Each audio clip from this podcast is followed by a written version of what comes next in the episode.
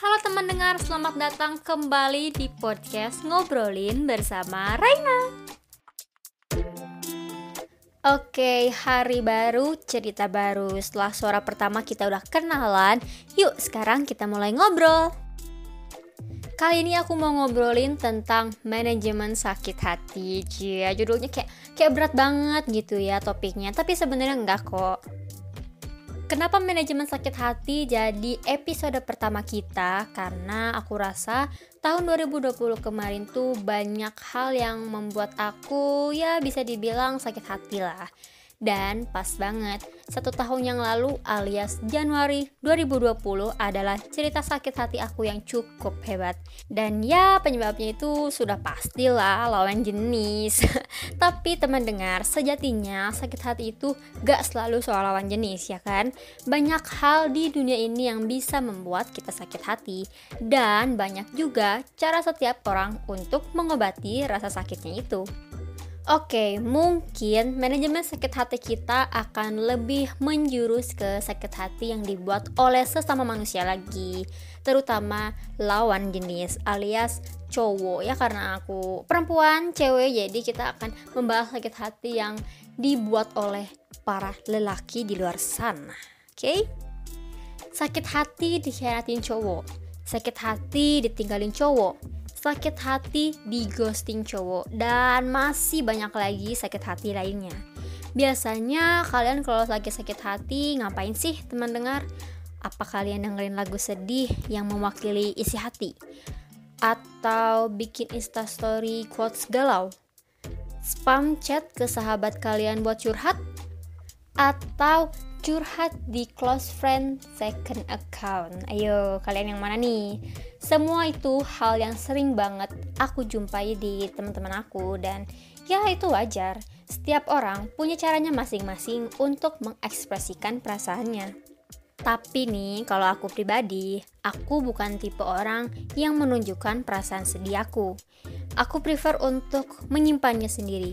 Bukan karena aku gak percaya sama orang-orang di sekitar aku, tapi karena aku punya cara sendiri untuk mengatasi rasa sakit hati aku. Bahkan nih, ada beberapa temen aku yang suka nanya, "Kenapa sih kamu jarang banget kelihatan galau, kelihatan sedih? Padahal sebenarnya kamu tuh lagi sedih." Nah, teman dengar, mau tahu gak gimana cara aku memanage rasa sakit hati aku? Oke, yang pertama, aku alihkan perhatian aku dengan melakukan hobi. Kita pasti punya hobi masing-masing. Nah, jadikan hobi itu sebagai recharge diri kita. Kalau ngelakuin hobi masih belum mempan, cara kedua adalah nonton. Mau kalian nonton film, series, atau sekedar nonton konten di YouTube, pokoknya nonton yang menghibur tapi tetap positif. Karena menurut aku kalau kita nonton itu kita pasti fokus sama ceritanya. Biasanya kan kalau kita nonton tuh kita suka berhayal seolah-olah kita adalah pemeran dari film itu. Nah, kefokusan kita ketika nonton bisa bikin kita lupa sama rasa sakit kita. Tapi kalau hobi aku nonton gimana? Nah, berarti cara pertama dan cara kedua itu jadi satu cara untuk kalian yang hobinya nonton. Tapi tenang, kalau cara nonton belum juga mempan, aku punya cara lain. Cara ketiga adalah memperbaiki diri. Sakit hati ini mungkin memang bikin perasaan kita jadi kacau. Bahkan bukan cuma perasaan aja. Ada kasus dimana kalau kita sakit hati, sedih, itu kan kita bakal nangis. Nah, biasanya kan kalau habis nangis tuh mata jadi sembab, bengkak gitu kan. Kan kurang bagus nih di penampilan. Jadi sakit hati ini kita harus jadikan sebagai checkpoint untuk memperbaiki diri secara fisik maupun psikis. Kalau sakit hati kan kita biasanya perasaannya sedih, kacau, down. Nah, sakit hati ini kita jadikan sebagai titik balik untuk kita memperbaiki diri. Jadi, jadikan sakit hati ini pelajaran. Apa nih yang bisa membuat kita sakit hati? Terus ke depannya kita menghadapinya tuh seperti apa? Pendewasaan diri itu sih yang penting, karena sakit hati ini juga mengajarkan kita kalau dunia ini tuh pasti akan ada yang tidak bersahabat dengan kita. Dan secara fisik, kita harus bisa jadiin sakit hati ini sebagai titik bangkit kita.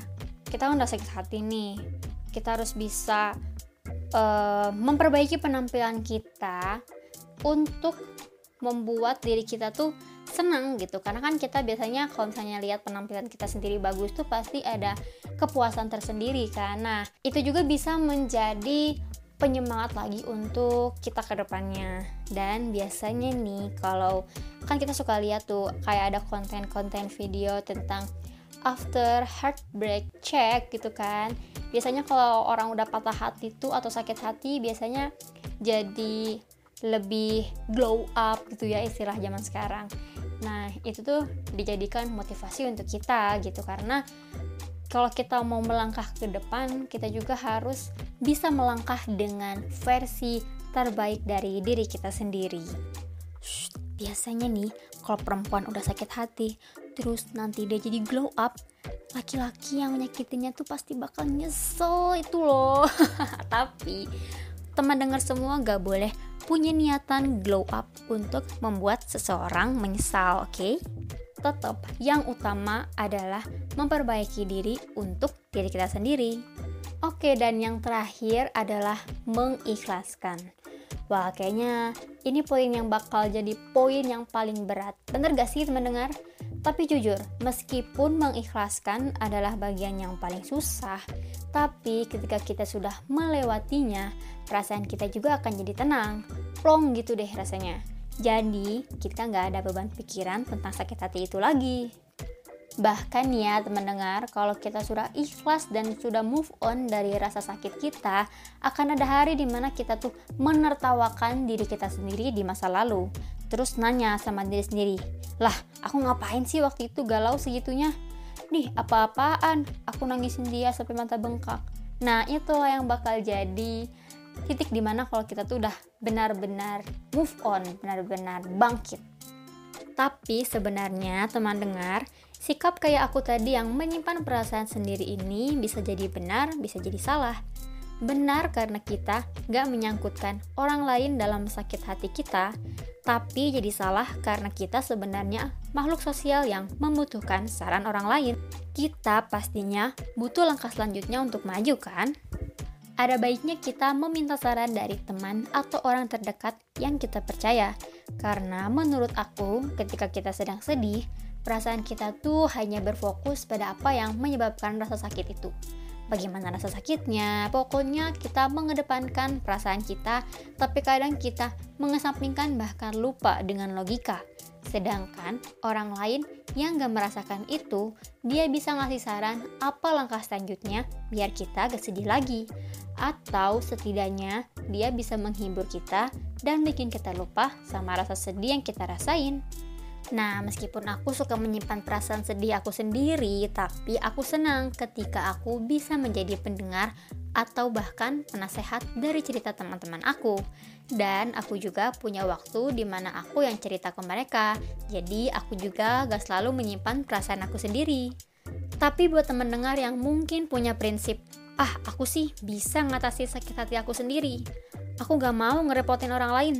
Gak apa-apa, tapi teman dengar harus bisa move on dari rasa sakit itu. Meskipun kita butuh saran dari orang lain, tapi kita juga harus ingat, kitalah yang jadi peran utama di cerita kita. Saran dari orang terdekat itu kalian lakukan beriringan dengan self recovery kalian masing-masing. Atau boleh juga ikutin tips aku yang tadi. Sakit hati itu wajar, tandanya kita masih punya perasaan. Yang salah itu kalau kita menyalahkan keadaan atau bahkan menyalahkan diri sendiri atas rasa sakit hati ini. Karena sejatinya sakit hati itu bukan soal salah siapa, tapi soal pendewasaan diri. Sakit hati itu mengajarkan kita gimana caranya untuk melangkah dan memperbaiki diri menuju the best version of us. Nah, kalau kalian gimana nih teman dengar cara mengatasi rasa sakit hatinya? Ada hal lain yang bisa bikin kalian tenang? Apapun caranya, lakukanlah selama itu gak menyakiti diri kalian ya.